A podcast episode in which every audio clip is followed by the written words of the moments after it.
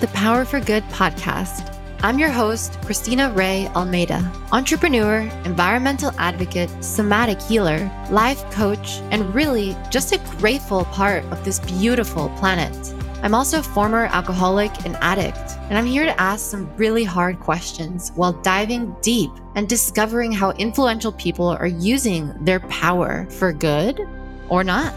What happens when someone goes through an awakening? Can people really change? How? And why? Let's explore.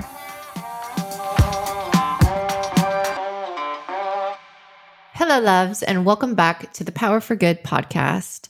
Today, I have a dear friend of mine, Jemarc Axinto. Welcome to the show.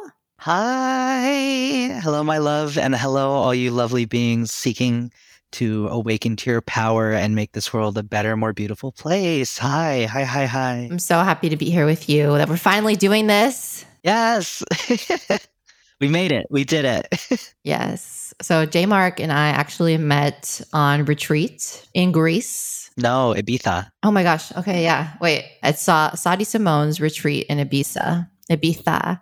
Yeah, it was actually right when I had gotten out of uh, rehab. So, at the beginning of my sober journey when I met you. Oh my goddess. It was right when around like maybe six months after I was like, healing is my number one priority, period.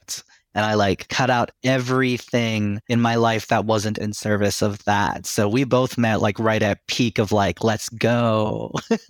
Yeah, yeah, definitely. We've come such a long way since then. It's been such a beautiful journey. I absolutely adore you, and I'm so happy that you're here. I love you too. It's such an honor. So let's hop in, and I'm going to ask you the, the question that I always ask everyone at the beginning of this podcast, which is How are you using your power for good? Ah, I love this for me, utilizing power for good, I, be- I believe it's where that intersection of compassion and wisdom is. So, uh, my lineage is rooted in Vajrayana Buddhism, which is very much Tibetan Buddhism. They often talk about the two wings of the bird, and there's a lot of different versions of the story, but my favorite one to just use in the relative way is just compassion and wisdom. Compassion is understanding and living a life where you want to alleviate the suffering of others and wisdom is understanding that you're part of that equation too. And I spent a lot of my life being a fawner, giving, giving, giving, giving, giving. And through that, a lot of resentment built up for the people I was showing up for because I wasn't doing it in a way that was sustainable. And I would always feel hurt when I would give, give, give, never ask for support, and then resent people for not giving what I never asked for. And so for me to live a life where I am utilizing my power for good, it's being able to show up as lovingly kind and compassionate as I can be. And also recognize I need space for myself because I, I no longer want to be that. Can I cuss on your podcast? yes, of course. Wonderful. I no longer want to be that bitch who pours from an empty cup. And that was my narrative for over two decades of my life. And so for me to use my power for good, it's take the time to nurture myself and then take whatever I gain from that to support and serve others, whether it's as a coach or with art or with creativity. Or oftentimes it's just I see somebody on Facebook post like, hey, I'm going through it. And without agenda, without like sign up for my program, I was just like, hey, let's hop on the phone. I can hold space for you. Let's do that. And I recognize when I'm in a space to offer that to people.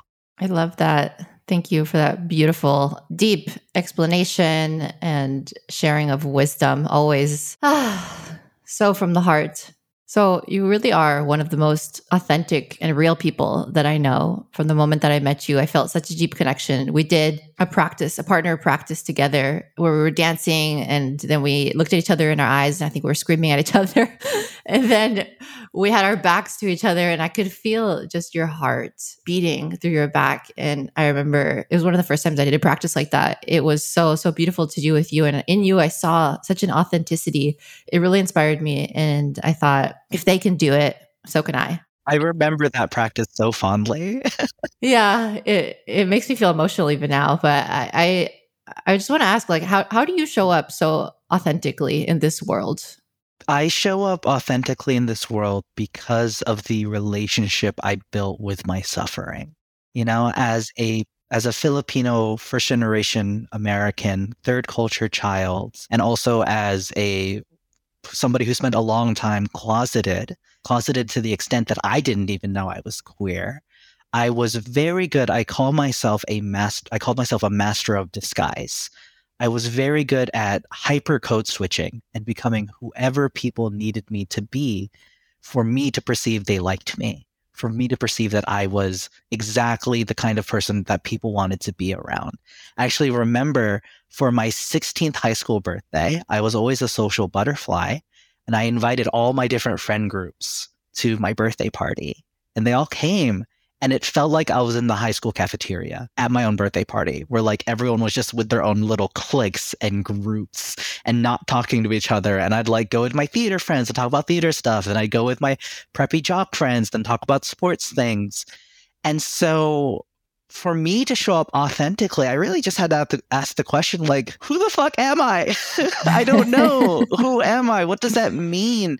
And and for me to understand that i really had to come to terms with the fact that i had spent so much of my life defining myself by labels roles and trauma.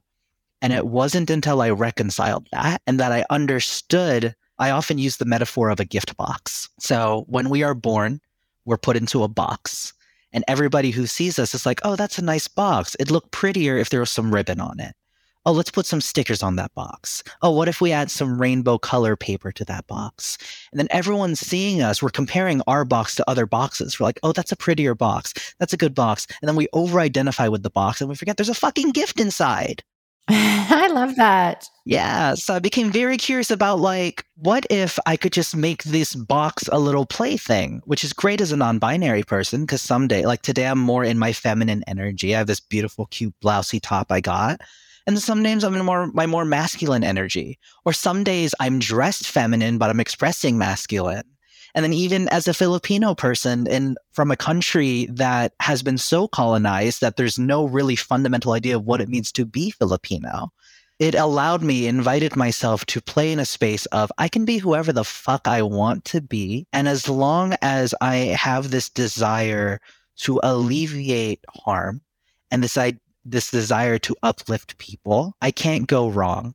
And if I do make a mistake and cause harm to people, I can take accountability for that. And sometimes it hits. I'm just human. Sometimes I cause harm and I, I go into a pit. I'm like, what the fuck is it? Oh my God, it's so terrible. And then I come out of it. I'm like, okay, I fucked up. But behavior doesn't mean being. The that extra ugly piece of sticker that got put on my box doesn't mean that my gift is anything less than beautiful. I absolutely love that offer a piece of advice to anyone that is struggling with their identity that does feel sort of caged in by themselves, lost, wondering, asking themselves that question Who am I? What helped you? What tools? What step by step? What, what was the first thing that really helped you or the strongest thing? Well, first, to, to answer the first half of that question, who am I is a process. The minute we attach ourselves to something that says, This is who I am, is when we invite ourselves to suffer. And I was very good at this. I was an actor for a long time, and then I was a hip hop dancer. I was a second degree black belt and taekwondo instructor. I wanted to be a writer. I wanted to be all these things. And every single time I found a new hobby, I'd be like, this is who I am. This is what I'm going to be. I'm going to be a movie star. I'm going to be a dancer and choreograph for all of these musical artists. But then you get burned out on it and then you go, I don't know who I am anymore because of this. And it happens with us with relationships. We say, I am who I am when I'm with this person. But if things go poorly with that, it's like, I don't know who I am anymore. Or we see a lot of older generation people who are used to longevity in the workplace. They stay in a job for 20, 30, 40 years, then one day get unceremoniously laid off and they don't know who they are without that job. When we don't allow ourselves to accept that who am I is an ongoing process and it's ever changing, and we attach it to something that we perceive as permanent, which doesn't exist, then we open ourselves to suffering. So the biggest thing I would say that really helped me was, first of all, building a relationship with impermanence, which is very Buddhist of me, I realize. Yes, not attachment. People often hear about Buddhism, they think it's very nihilistic. And it's because we don't really like to think about it. We've talked about this before, but my work often is at that intersection of science and spirituality. Mm-hmm. So I always tell people, like, there's a big difference between saying, I know I'm going to die one day versus your nervous system really feeling like, yeah, I am going to die one day and I don't know when that day is. So how do I want to show up in the world? Do I want to wake up feeling regret because I decided to kill myself at a job that made me unhappy versus spending time with people I loved? I don't want to be the person who says I wasted my life. And oftentimes we do that because we overattach to something external because we're so afraid of the unknown. We're so afraid of taking a chance on happiness. Like Thich Nhat Hanh says, the suffering we're experiencing is familiar and safe. But when we do this practice of saying, a practice I got from my guru is every time you leave a room, every time you leave a person. This is intense, by the way. If you're not ready for this, listeners, you don't have to do this, but just so you know my process, anytime I leave having a conversation with someone or leave the house, for just a moment, I say, that's the last time I'll ever see that person. And then the next time I see them, it's the most exciting thing ever because I'm like, oh my God, I thought I was never going to see you again. And then when I go to bed at night, I go, I could die in my sleep. And then when I wake up, I'm like, wow, I didn't die in my sleep. This is great. It's not spinning a narrative. It's not I could die in my sleep. Oh my God, what's my family? What's my family gonna do? What's gonna happen? Da, da, da, da, da, da, da, da, da, da. It's just like I might not wake up in the morning. And then when I wake up in the morning, it's like, whew, I'm a whole new person. I've been reborn.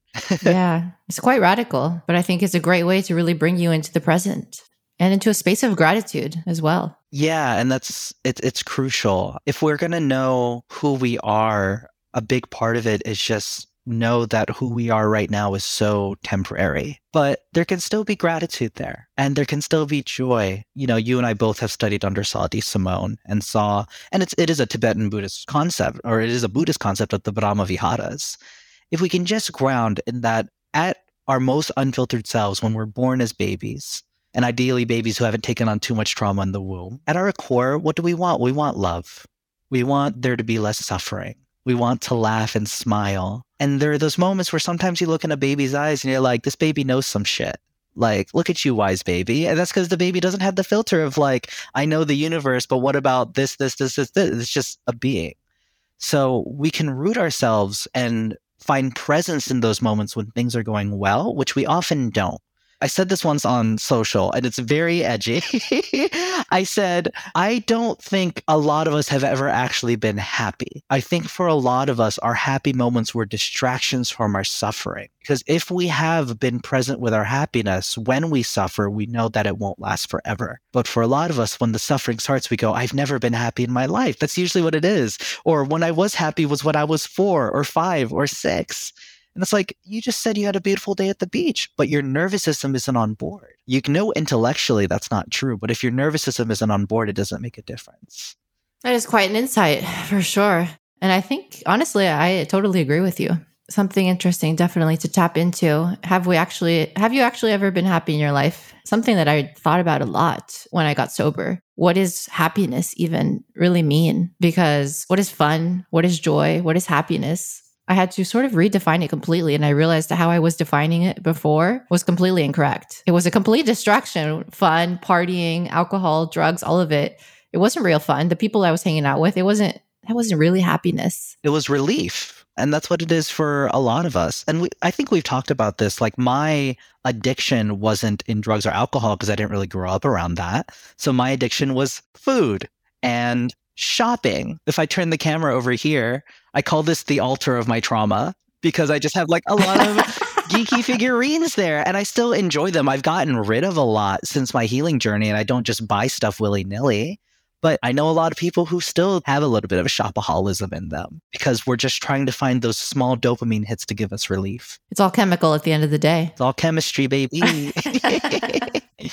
So I know we've discussed trauma together before, and I wonder how does trauma play a role in your life, in your evolution, on your path? Trauma has been everything, which sounds really dark. So I want to make sure I'm phrasing this eloquently. And I bring it up, I know it's something that, that we wanted to talk about, and it's something that we always dive into, you know, your work with trauma. Let's dive into the dark. Let's we're diving into the shadows. Trauma, um, we've talked about this before. I have very strong feelings about spiritual bypassing and love and light and all that stuff. It's very, it's very good. You know, I often describe the process that I coach people through as well as my own process as purely alchemical. You take one source of matter and you transmute it. So you can't get to the love and light without going through the depths of darkness and shadow and all of that stuff. What happens and what has happened for my journey is we are so afraid of feeling discomfort because it's not just feeling discomfort. It's, oh my goodness, my arm hurts. And then the narrative suddenly starts, am I having a heart attack? Am I dying? What's happening? Oh my goodness. And all these things start spinning out of control. And it's because when we feel uncomfortable, our nervous system and our, our rational human brains try to find a reason as opposed to just like, oh, maybe I'm just upset and I can just be upset. Maybe I'm just crying and I can just be crying. But when you add a layer of trauma to it, the brain is actively trying to make you feel what it considers normal.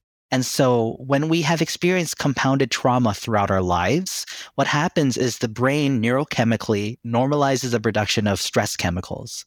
Uh, the acronym is CAN, so cortisol, adrenaline, and noradrenaline. It's that thing where it becomes so normalized in the same way when you have an addiction, you become addicted to the chemicals produced by whatever substance you're consuming. We are addicted to stress chemicals. And I don't mean that in a fair weather way. I mean that very literally. It's why for a lot of people, before they learn how to rewire their neural pathways, before they learn how to normalize the production of happy chemicals as like, this is homeostasis for me you'll have a period of your life where things are going fabulous and wonderful and great. And then you self sabotage because your brain is saying, okay, this was great, but let's go back to normal. And I often tell people, like, we talk about homeostasis and we talk about balance in the healing space, but what the brain considers balanced is different than what we consciously at the mind level consider balanced. For us as human beings and people who are in this world and this work recognize, you know, balance is just feeling really at ease, feeling really at peace, feeling contentment. There's no need to run towards anything or run away from anything. But at the brain level, if you have normalized stress and trauma, the brain goes, that's not balance. Balance is what it has been conditioned to consider normal throughout life. So for me, the journey of trauma and how it has impacted me was one of really addressing like, I have these triggers. These triggers exist because of trauma in my past. I can't change the past my brain is still reacting to those things, but I can work with these triggers. And when we are triggered, what happens is that we are no longer present because the brain goes through two filters simultaneously. It filters through the past and it filters through the future. So, my love, if you were to say something triggering to me, right? If I were to suddenly be triggered by you, in that instant, I would be like, she said this it now reminds me of something that happened in the past, which means the next thing she's going to say or do is this I am no longer here with you. And a majority of people in the world are living their lives like that.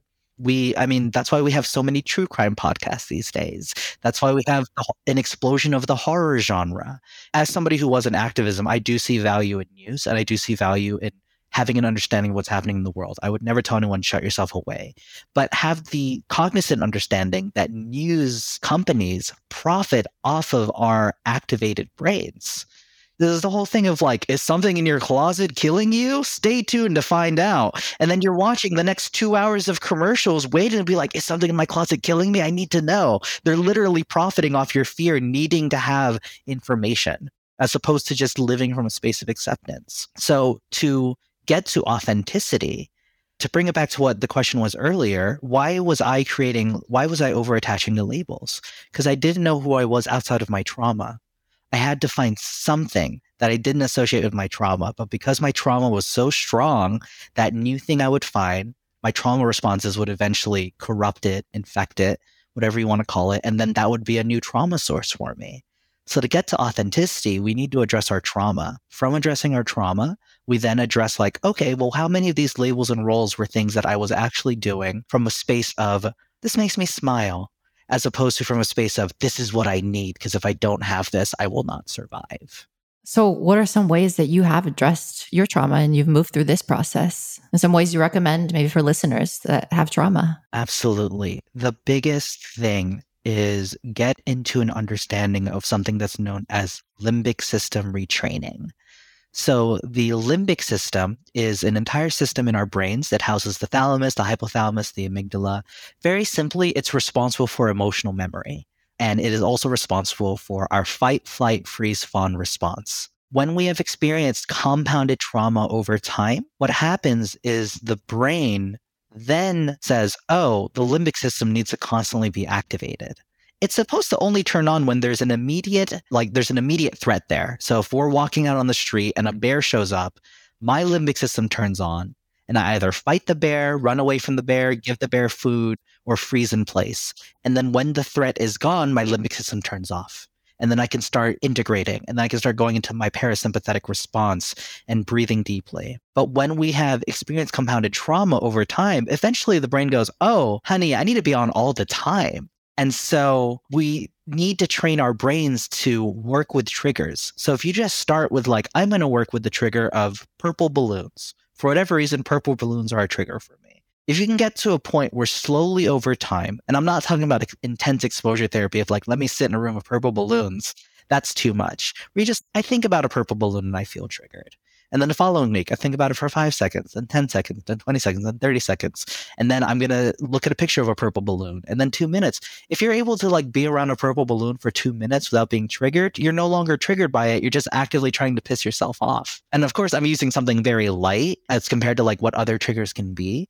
But as you start working through your triggers and as you start normalizing happiness for yourself, as you start being like, you know what? I'm going to sit because I feel really content and I want to be present with this. And I want my brain to understand that this is good, that this is a state that we want to be in.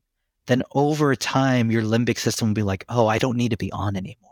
I can breathe. I can take a break. I can relax. And might I add as well, breath work is a powerful, powerful technique, calming the nervous system, bring you back into the parasympathetic as well which you know all about. So if y'all haven't signed up for Christina's breathwork stuff, do it, my goddess.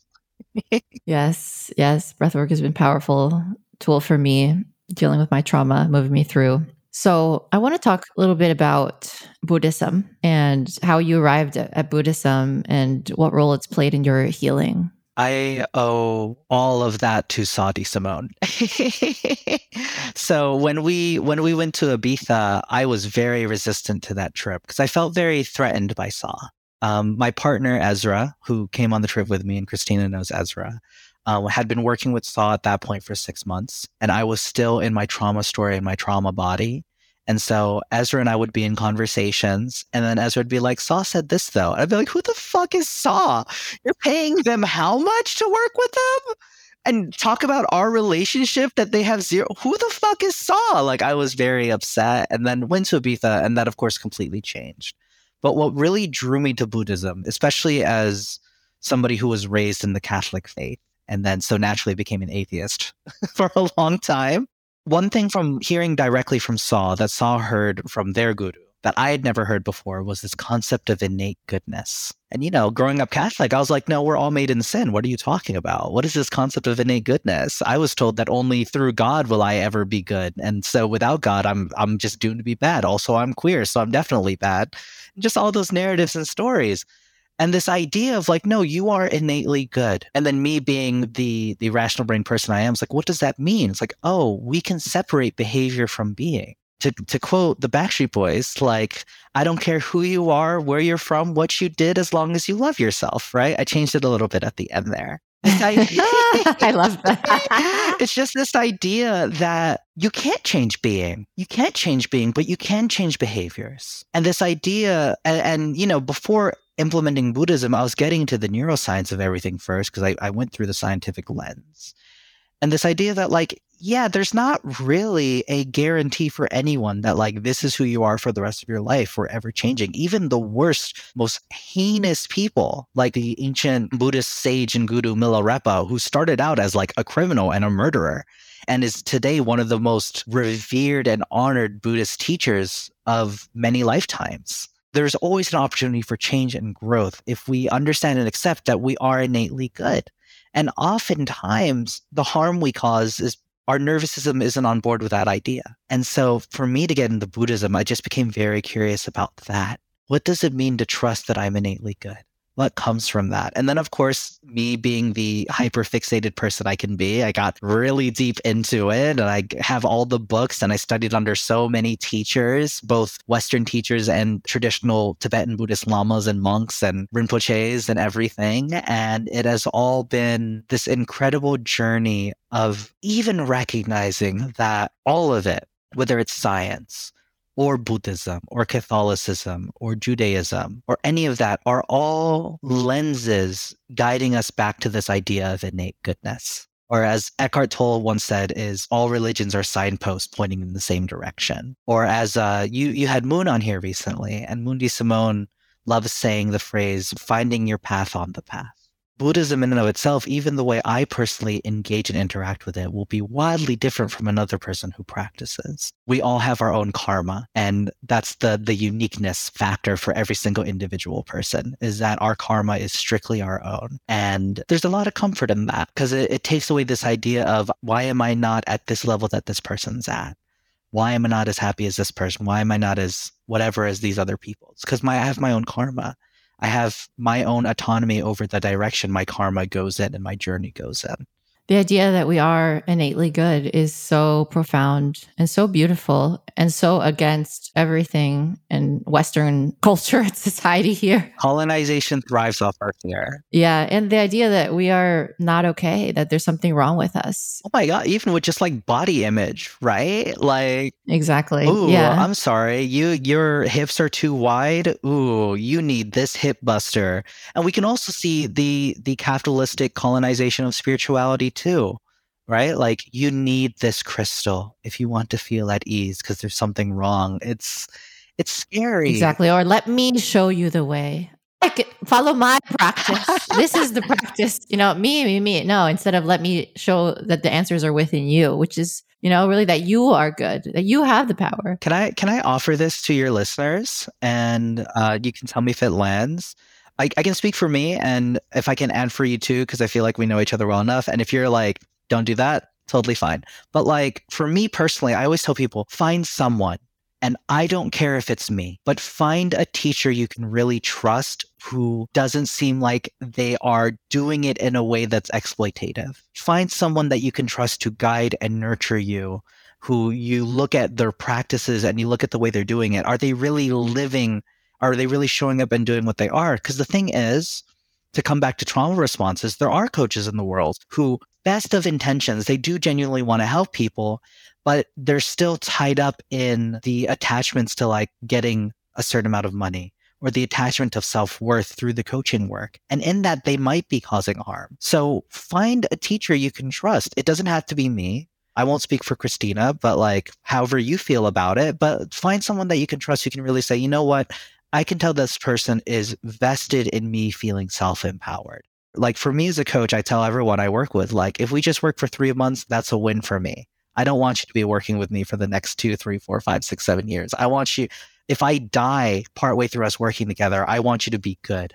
Yeah. Whereas for me, changing therapists, I would be like, oh my God, without my therapist, I'm a hot wreck. I'm a mess because I was so hyper dependent and not self empowered. Yeah. And I, I totally agree. And I think that what you should really look for is somebody that is more of a guide that says that they will walk alongside you, that will empower you, that will help you find your authentic answers in your truth. Don't trust anyone that says, I'm going to fix this for you, but you got to follow my directions, my path, my practice.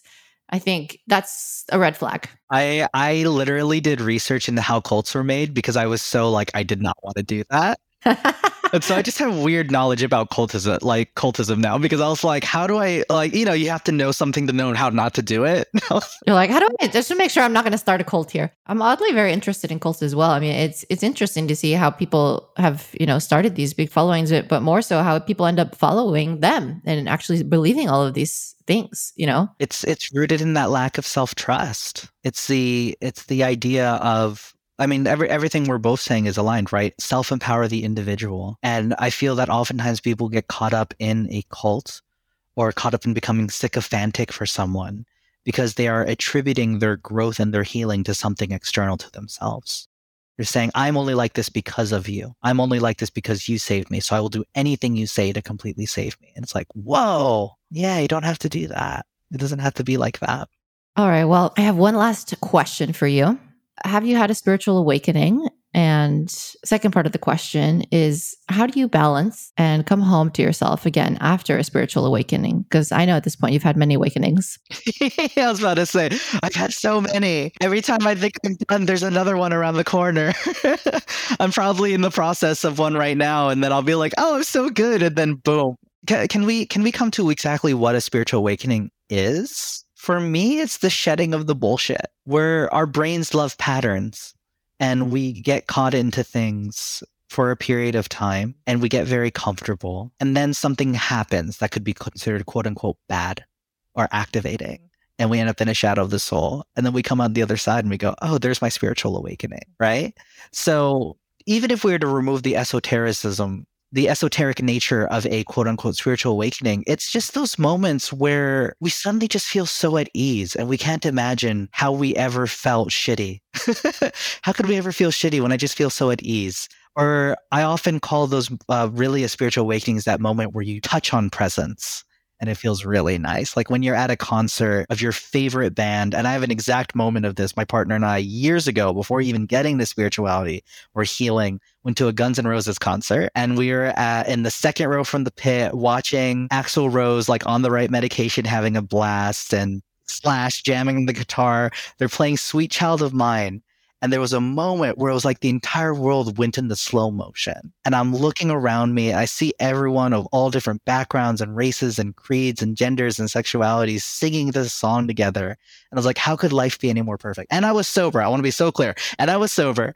And, and for me, that was a spiritual awakening because it was like, wow, yeah, this is what life is when we shed the bullshit when it's no longer like, oh my God, am I going to succeed as just to use where I'm at now? It's like, am I going to be successful as a coach? Am I going to be able to pay my bills? Am I going to be able to do all this? Am I going to be happy? Da, da, da, da. Like, I don't fucking know. But when I'm present, I'm like, life is good right now.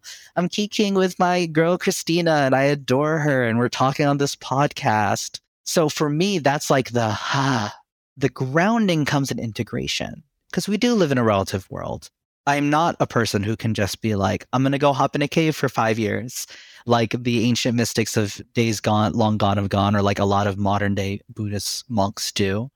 So I don't have that as an option. So the integration is how do I remember this when I'm doing my taxes? how do I remember this when I am creating stuff for my clients? How am I remembering this when I make a mistake and I inadvertently cause harm? That's the spiritual awakening integration for me of remembering that that innate goodness, that presence, that love, that compassion, that desire for a better now is always there and the invitation is always there to touch on it. And then, you know, I go through a period, I get comfortable and I forget. my nervous system forgets and i go like oh miserable what the fuck? And then i remember again i'm like oh okay here we are. And you come back around. Yeah that's all that's why they call it samsara. It's a cycle. That's all it is. And i love that you made that distinction too about spiritual awakenings. It people often think it has to be some big thing. I mean i can turn water into wine but that was before the spiritual awakenings anyway so it's fine. But it can be little moments you know and it can be just noticing like you said at that concert and you're like wow you know this is my life and just being in the absolute present moment and then just literally waking up to that moment and you're just like wow and it changes you. Waking up for now that's the best way to use power for good helping becoming an invitation for other people to do the same. Exactly like it touches my my heart what you said at the top that i you said like if they can do it i can do it too means the world to me because i want to become a permissionary of authenticity for others especially as a queer brown person, if by me living in this way, if I just walk by someone on the street and they see me wearing a dress and then they go they go home and let's say they're masculine presenting and they try a dress on, that's so beautiful to me. Like the power for good to talk on your pod a little bit about it is about living in such a way that other people realize they're allowed to be themselves. So beautiful. And you're doing it, my love. Such an inspiration. You're beautiful, inspiring, so powerful. And thank you so much for this conversation and for coming on Power for Good podcast. Where can the listeners find you? Where can everyone connect? You can find me on social media at jemarcaxinto on TikTok or Instagram. So that's J E M A R C A X as an X ray, I N, Nevada, T O. Um, you can also find me at jemarcaxinto.com. Uh, I'm launching two big things next year. One, I am doing a 12 week group coaching slash one on one mentorship program called Alchemizing Authenticity, where I am guiding everybody who attends into the integration of science and spiritual practices to rewire their brains, to rewire trauma out of their brains. I want to be so clear to everybody you will not be healed at the end of 12 weeks. I'm sorry, that's not how it works. But it takes on average 66 days to build a habit. So the idea is that through going into this program, you will develop the daily habits necessary to actualize the rewiring of your nervous system, to actualize the rewiring of your traumas so that you have the stories, but not the trauma, so that you no longer have the triggers. And the idea is that everyone who attends, they get a one and a half hour lecture from me every week, and they also get an hour one on one mentorship with me every week. I'm not sure when this is going live, but if this does go live in the month of December, I'm doing a 25% off for anybody who signs up during that month. So you can get in on it and get a good deal. You have to sign up for the waitlist form, and then I'll have a on call with you. I, I do a check in with everyone before agreeing to work with them because I'm not always the right coach for somebody, or maybe they're not ready to get to this point yet and start doing this work, which isn't a reflection on them. It's just I don't want to waste anyone's money or time. And it isn't, and investing in yourself is huge. And the last thing I want is for somebody to invest in this program and then develop the idea that healing isn't for them because they weren't ready yet or I wasn't the right coach for them. When you sign up, we do have to have a talk first, um, but I would be honored to serve anybody who's looking to directly target their trauma and work on that. Uh, the other thing is my friend Shaman Papi, also known as Angel Diaz, who is a Taino non binary shaman, and I are launching our first ever queer BIPOC retreat uh, next summer in June called Queer Liberation. It's going to be in the Poconos Mountains. It's going to be really great. And that was really just formed from like in the spiritual space, it's very binary. So there's a lot of men's retreats, a lot of women's retreats. And for me as a non-binary person, I've I've never really been welcome in women's spaces because I present masculine. And in men's spaces, a lot of what they're working on is getting in touch with their femininity. And I'm non-binary. And I'm like, okay, doesn't really work for me. And so I wanted to create a space that was like, hey, if you're queer and brown, it's mainly the emphasis is on the queerness. So non BIPOC people are invited, but it's like if you're queer and a person of color, come through. Let us serve you. Let us support you. It's going to be five days in the Poconos Mountains. I'm in talks with the venue, so there will be announcements there soon. And uh, through my website, you can you can join the wait list for both things, or just sign up for my email list, and you'll get all the updates as well as free practice tools. I, I do my utmost to not send ads through my email blast. I'm always like, here's some tools, as opposed to like, sign up for this, sign up for that, sign up for this. Beautiful. So much fire. So many things coming. Congratulations for all that's coming. And yes, sign up for everything that Jemarc is offering. I'm sure that the retreat is going to be absolutely amazing. And props to you for creating the space. Yes. Thank you for inspiring me with your amazing retreat. I was like, yes. oh, thank you so much. And thank you for coming on the podcast. Thanks everyone for listening. Sending love. I'm Christina Ray, and you've been listening to the Power for Good podcast. If you haven't yet, go to Apple Podcasts and subscribe, rate, and review this podcast. And join me next week for another powerful conversation. Share a story of how you are using your power for good by sending me a DM on my Instagram at Christina Ray Almeida. I'll be sharing your stories at the end of every episode weekly. If you're interested in learning more on how we can work together, head to my website, iamchristinaray.com, and let's connect. Sending you so much love. And remember, you are powerful.